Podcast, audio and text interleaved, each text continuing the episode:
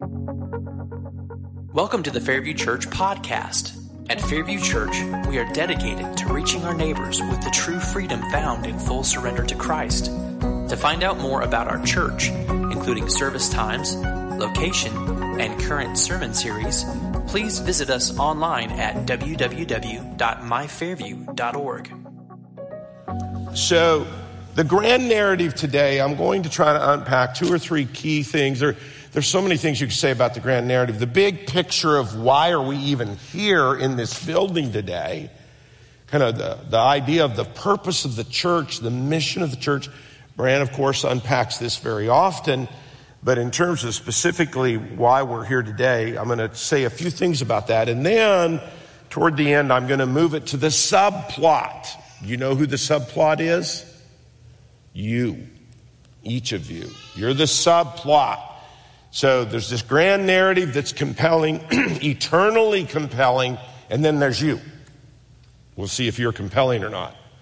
We're going to work on that. Okay. So the grand narrative here will start, but, but I do want to pray, and I tell you why I want to pray. So many people set through, and I've been plenty guilty of this over the years, set through. I, as a teenager, I actually set through a lot of good preaching. Our pastor was a really good, solid, expository preacher. Um, and, uh, but it's amazing how many times we can kind of sit through things and that's interesting and all, but it doesn't penetrate the heart, okay? So I'm going to pray that it would today, okay? So let's pray to that end. Lord, uh, we believe that what we're about to consider is from you. It's from your word. It is planned from the ages, from the very beginning, to penetrate our hearts and minds to bring us in alignment with your purposes. We pray that happens increasingly so even today. In Jesus' name, amen. So, this grand narrative, first of all, when you think about the church, now, I believe that a couple of the passages we're going to, I'm going to talk about three different passages, grand narrative wise, that I believe are often neglected. Okay. The first one is Colossians 1 28 and 29. Let me read that. Colossians 21, 28, and 29. I believe the Apostle Paul, this is the most succinct, I call it his philosophy of ministry, his main strategy, his preaching orders are pinned right here. It starts out, and we proclaim him, warning and teaching everyone with all wisdom, so that we may present everyone mature in Christ. Mature in Christ. I labor for this, striving with his strength that works powerfully within me. In the midst of all the things that Fairview does or any other church does, that it's important, the, the, the weekly rituals, the gathering for worship and prayer and praise and serving and teaching our children and, and um, taking the ordinances of the Lord's Supper and observing baptisms, all of these things are really, really important for the church. Those are the ongoing things.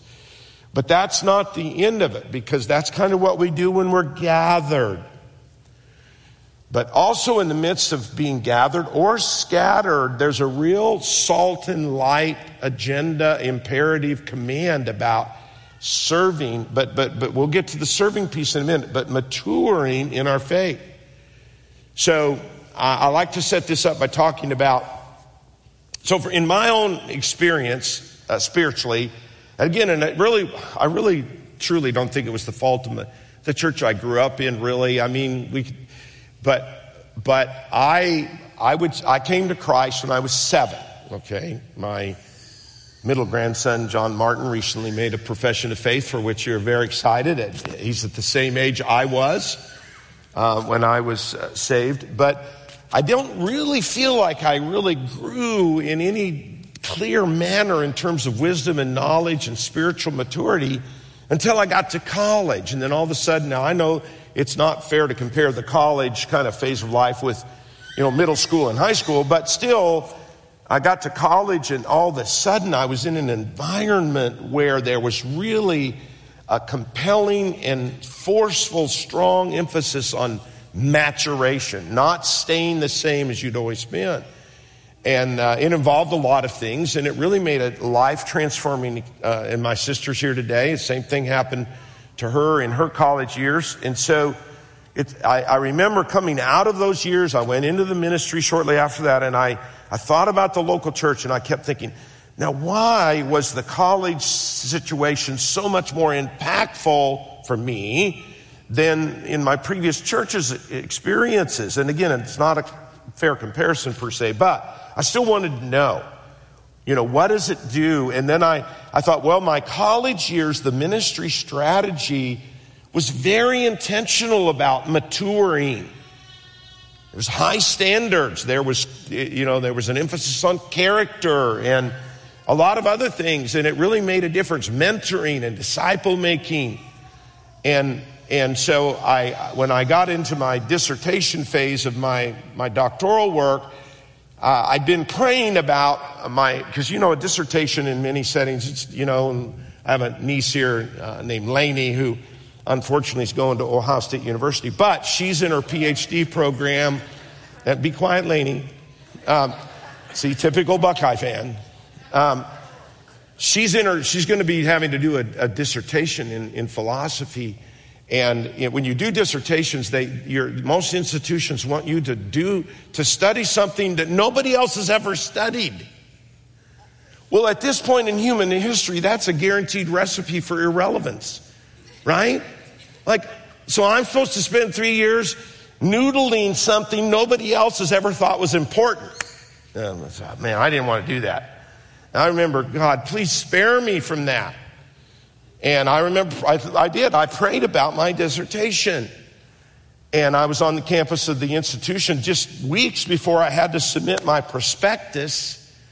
And I saw this guy I knew, uh, named Jim Slack. He worked at the International Mission Board. He was on the campus. I said, Jim, what are you doing here? And he said, I'm here to see if I can't get Southwestern Seminary to get doctoral students to do dissertation research in ways that will help us on the mission field.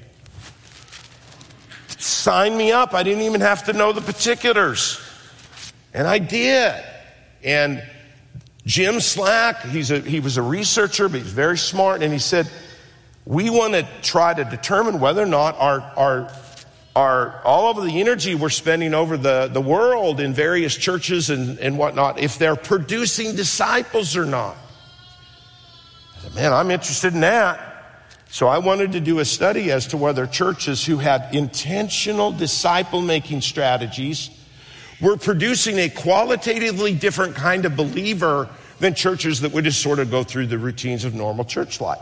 So I submitted that, and my supervisor, who's kind of a uh, Debbie Downer, um, no offense if your name's Debbie, but uh, he said, No, you really can't do that. I said, Why? He said, Well, you don't have an instrument to measure what you want to measure that is scientifically valid and have been proven and tested. So he said, well, What you're going to do is you're going to develop the instrument and then you're going to let somebody else do your research later. Oh, great. But I, I, that was what I still wanted to do it, so I did.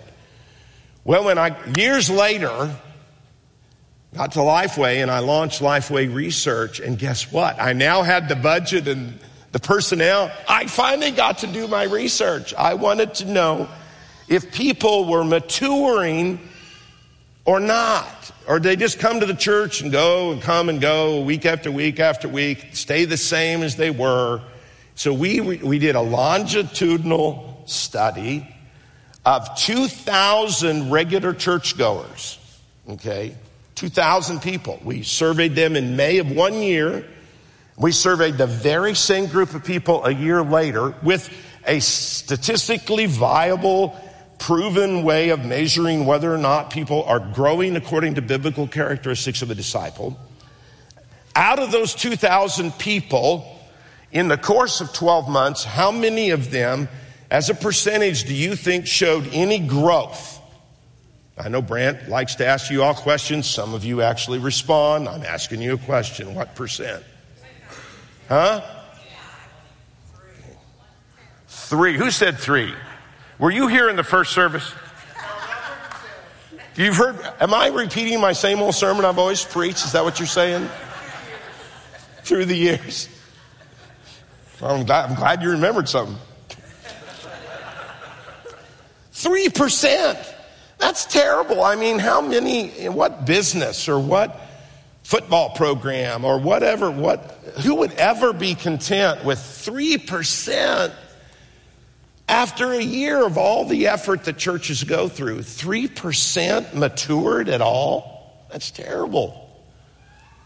Well, I, I think there are reasons for that. I don't think that's far from the truth here in terms of what really happens is now in this, this instrument we, we developed measured a lot of characteristics of a biblical disciple but you're going to just see a quick i just threw some up there. Uh, over the course of time you should be growing in knowledge and wisdom devotion to god at a personal level trust and faith. I'll stop there. I'll continue the list in a minute. But just think about that knowledge and wisdom um, you know, some of you know, since I repeat certain things, I guess. Um, Patty and I are doing legacy Bibles for our grandkids, all right? Journaling through a Bible for each kid. And uh, uh, I'm in Proverbs right now. And uh, wow, it's just over, and Psalms really a lot. This over and over and over again. Wisdom, seek after it, knowledge, discernment over and over again, it talks about pursue it like you would riches. There ought to be, you, there ought to be evidence in your life. Every believer in this room, everybody who claims the name of Christ, there ought to be evidence that you're a learner, obviously. And beyond just being here, glad you're here. But what are you doing? What are you doing intentionally to add to your knowledge and wisdom? And those are not the same thing, by the way. In fact, I know a lot of people who know a whole lot about the Bible that I don't want to be anything like. Okay, so that's not a, knowledge doesn't guarantee godliness at all. But you start with that. But hopefully, if, if, it's, if it's a pliable heart, it leads to wisdom. At the wedding uh, rehearsal dinner, which cost me a few pennies, um, people talked about Blake and Mary Grace, and Blake's friends chimed in. It didn't surprise me, but it was fun to hear his, his friends talk about just how much they looked to him for wisdom and knowledge. And he would listen and he would add wisdom and he'd recommend books. And, and the, the friends around him got better and stronger because he was a reliable source of wisdom. You ought to be intentionally learning in terms of your growth in knowledge and wisdom. The list goes on here. I want to talk a little bit about another mark of maturity. Now, I want to qualify this a little bit. You can't control everybody around you, right? There are all kinds of people, and a lot of people are messed up. I guess maybe we're all messed up to some degree, right? And you may have some drama in and around your life, you know, at work or in your family situation, um, you know, where and, and, and it's, it, it's messy and it's distracting and it's unfortunate. You can't, you can't make, you can't wave this wand and make everybody around you healthy. But I will say your core relationships to some degree are a barometer of your own spiritual maturation because as you get closer to God and more obedient to His Word, healthier spiritually, you will have people around you like that. You will attract that kind of people. And so there won't be your relationship, your key relationships should not be marked by pettiness and conflict and drama, like Downton Abbey, Patty. Um, you know, it should be better than that. And so if, if you just, if everything around you's messy, maybe look in the mirror and ask yourself, is that true? But that relational harmony and, and, and healthy relationships is an evidence of maturity. And then it goes on service and giving, your character, turning from evil. There's a lot of emphasis in the Bible about Wise people discern between good and evil and they turn from evil and they pursue good. You ought to have examples of that in your life, turning from what you know is wrong. So anyway, that's one of the big grand narrative pieces of the church is to mature the saints. Secondly is to mobilize them. Another passage that I believe is significantly overlooked even in our institutions of higher education and our seminaries is this passage, Ephesians 4 11 through 16, is often overlooked. And this is what Brant has asked me to help him with here at Fairview. So let's just read that. And he gave himself some as apostles and prophets and evangelists and pastors and teachers for the equipping of the saints, you, for the work of ministry to build up the body of Christ until we reach and attain a unity of faith in the knowledge of God's Son, growing into maturity with a stature measured by Christ's fullness. Then we will no longer be little children tossed by waves, blown around by every wind of teaching, and on and on and on. Okay? This passage makes it clear that Brant's job, not just Brant, but those who serve along with him, all of his, you know, Devin and John, all of them back, all, their job is to equip you for the works of ministry. He's to be an equiper. You're to be the minister. We got this all wrong. You know, you've heard the analogy of football game. Uh, many of you Tennessee fans will be driving toward Knoxville pretty soon, right? And, uh, and you know the story. There's going to be 22 very tired people on the field and 80,000 really out of shape people in the stands. Right? Will any of you be there? Anybody going to be there? No? Oh my gosh, I thought you guys were serious fans. Okay. Okay, good. Oh, Owen. Joel, glad to see you back there. Glad you're awake today. Anyway, that's the way often a lot of churches are. You got a group of people working their tails off. You know, the old 80 20 rule is often way too true, even in church work 80 20. 80, you know, 20, 80% of the ministry is done by 20% of the people. That's bad math. That's not the design that God has for us. But Brant's job and others is to help equip you to do the work of ministry.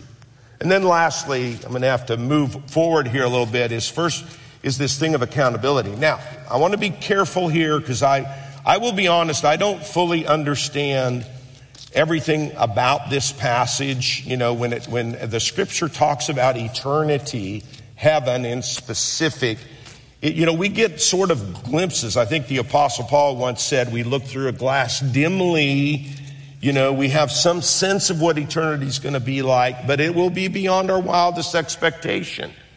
So we, we know a little, but I, I, I want you to bear with me just for a moment here, because I think a lot of people don't consider this. I think a lot of people are grateful for the gospel, coming to Christ. You know, He was our substitute. He did for us what we could not do for ourselves. He paid the price of sin on the cross. And by virtue of faith in him, we get to receive this thing called eternal forgiveness. It's a beautiful, beautiful story called the gospel. But a lot of people think that's the end of the story. It's like, well, I'll continue to kind of work out life the best I can here. But awaits me is this wonderful experience, regardless of the degree to which I've been really faithful. But that's not the biblical picture. I believe you can see a consistent story throughout the Bible that you, this, this is a training ground. Brant helped me with this phrase, he, Dallas Willard, training in reigning. Life on earth is a boot camp, if you will. It is a training ground for things that will blow our minds in eternity. It's not just a, a, waiting period where we can continue to kind of just have fun and do what we want. No, it's a training ground. And I, I use this in the first service about I like, I've already told you, I like some of these SEAL team kind of movies and stuff. And, you know, people are practicing. And every now and then you'll see in a movie, in fact, I just saw the new Top Gun movie not long ago. And it's like, this is not a drill, right? And of course, you can see in the room, boy, the tone really changes when they hear that. This is not a drill. We have a real enemy and a real threat, and you are about to use your training to go face it. It's a different tone altogether, right?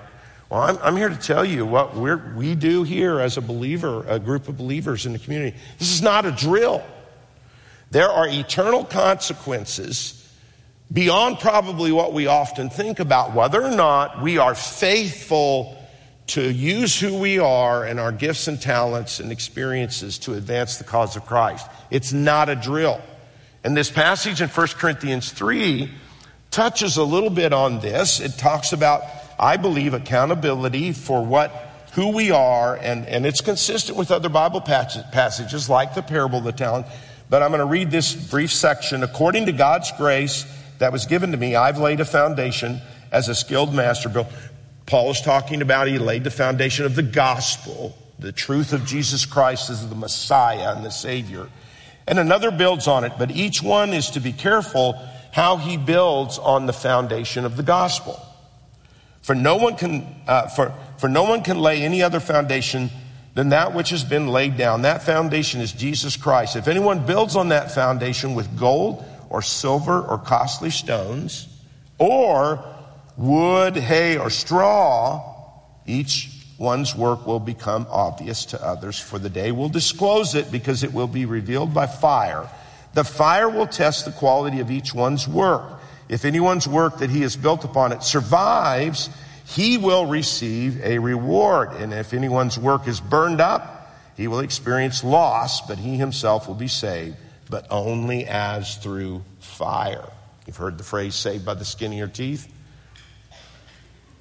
I believe that eternity is going to be way more than we think it's going to be. And this creative, imaginative God that does, has done things beyond our minds all this eons of time is going to continue to display his character and his purpose and his nature. And, and we will reign with him.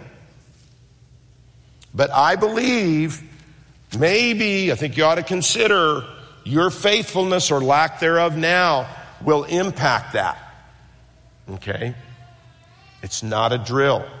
It's not a drill. So those are sort of the, the, the mega narrative here of the purpose of the church to mature the saints, to mobilize you, and to, and to encourage you to be, have an eternal perspective of being held accountable for your service. Now, in the last few moments we have, we're going to talk about, remember I said the, the grand narrative and then the subplot, and you're the subplot. Let's talk about you just for a moment. There are two or three verses that are really pithy. We've already talked about one of them, but number one is you're to get eager. You're to be eager for these acts of service that God has planned for you. Titus 2:14. Let me read it. He, speaking of Jesus, gave himself for us to redeem us from every lawlessness and to cleanse for himself a people for his own possession. That's the gospel. Eager to do good works. Eager. Not reluctantly. Now, I thought of this while I was preaching last service. Uh, Patty and I did a lot to get ready for this wedding and guests that, that are coming in and whatnot. We did, you know, we worked on the yard and a whole bunch of things. And I uh, and Jill, I painted your bedroom. Okay, we call it Jill's bedroom because, you know, when your sons marry, they get trumped by the women they marry. It's Jill's room. And I painted that thing. I hate painting. Does anybody hate painting? I thank you. I hate painting. Why? You have to be careful. I don't like being careful. I just don't. You know, I get it all over me. I get it on the carpet, and I don't know how many times I've said, "Oh, I won't spill it. I don't put a, a blank a cloth down. I'll be fine." And then I spill it on the carpet. Patty, I didn't show you a couple of those places. I was not eager to paint that goofing bedroom. It helped that it was for my daughter-in-law. Okay, it really looks good, Jill. If you don't look closely. Um, like cutting in at the ceiling. Oh, that is like, oh my gosh, I hate that. So I did it reluctantly, not eagerly. My wife wants me to put a second coat on. Ain't gonna happen. No. Eagerly. You're to serve eagerly. It may take a while to figure out that and how to do it and when. That's what this class that's coming up for will help you with, but you're to be eager. You're to be equipped. Ephesians 4:12. We've already talked about that. You be eager, you be equipped, and then you get engaged. Titus 3:14 in closing says, "Let our people learn. Learn. It is just automatic. You learn to devote themselves to good works, to meet pressing needs." So that you may not be unfruitful. And we're going to help you do that beyond what we've already done to help you do that. So, starting in two weeks, it's a class called Discover You. We're going to walk alongside of you, whoever shows up. Now, You know, it's hard to ever schedule something that doesn't compete with other things, but we're going to do it at the 930 small group time, two weeks in a row on the 14th and the 21st, and then we're, we're reserving a third week for possibly some individual kind of coaching, consulting kind of thing uh, to go along with that. But in two weeks, we start this process of helping you take another step forward toward being fruitful. You don't want to be one of the 80 percenters, do you? Or the three percenters I talked about earlier, right? So that's the challenge. Think about people you know. It might be a good even opportunity to invite somebody to church. And hey, they're having a class to help you learn more about who you are. We're going to have it. There'll be a spiritual gifts inventory and a process. We'll do the best we can. I'm sure we'll evolve and get better as we go, but we're going to be standing beside you to prod you on to service and good deeds. Okay? So it's not a drill. We do not want you to be unfruitful. Let's pray. Lord, we, we think a lot of reasons to serve other people, to honor you and to be obedient and to help this church grow and be increasingly effective. We just the joy of helping friends and others, uh, but also we know there's eternal consequences. And so, whatever, all of that together, Lord, we pray for motivation to be eager to do good works and to meet pressing needs. It's in Jesus' name I pray. Amen. Thank you for listening to the Fairview Church podcast. To find out more about our church, please visit us online at www.myfairview.org.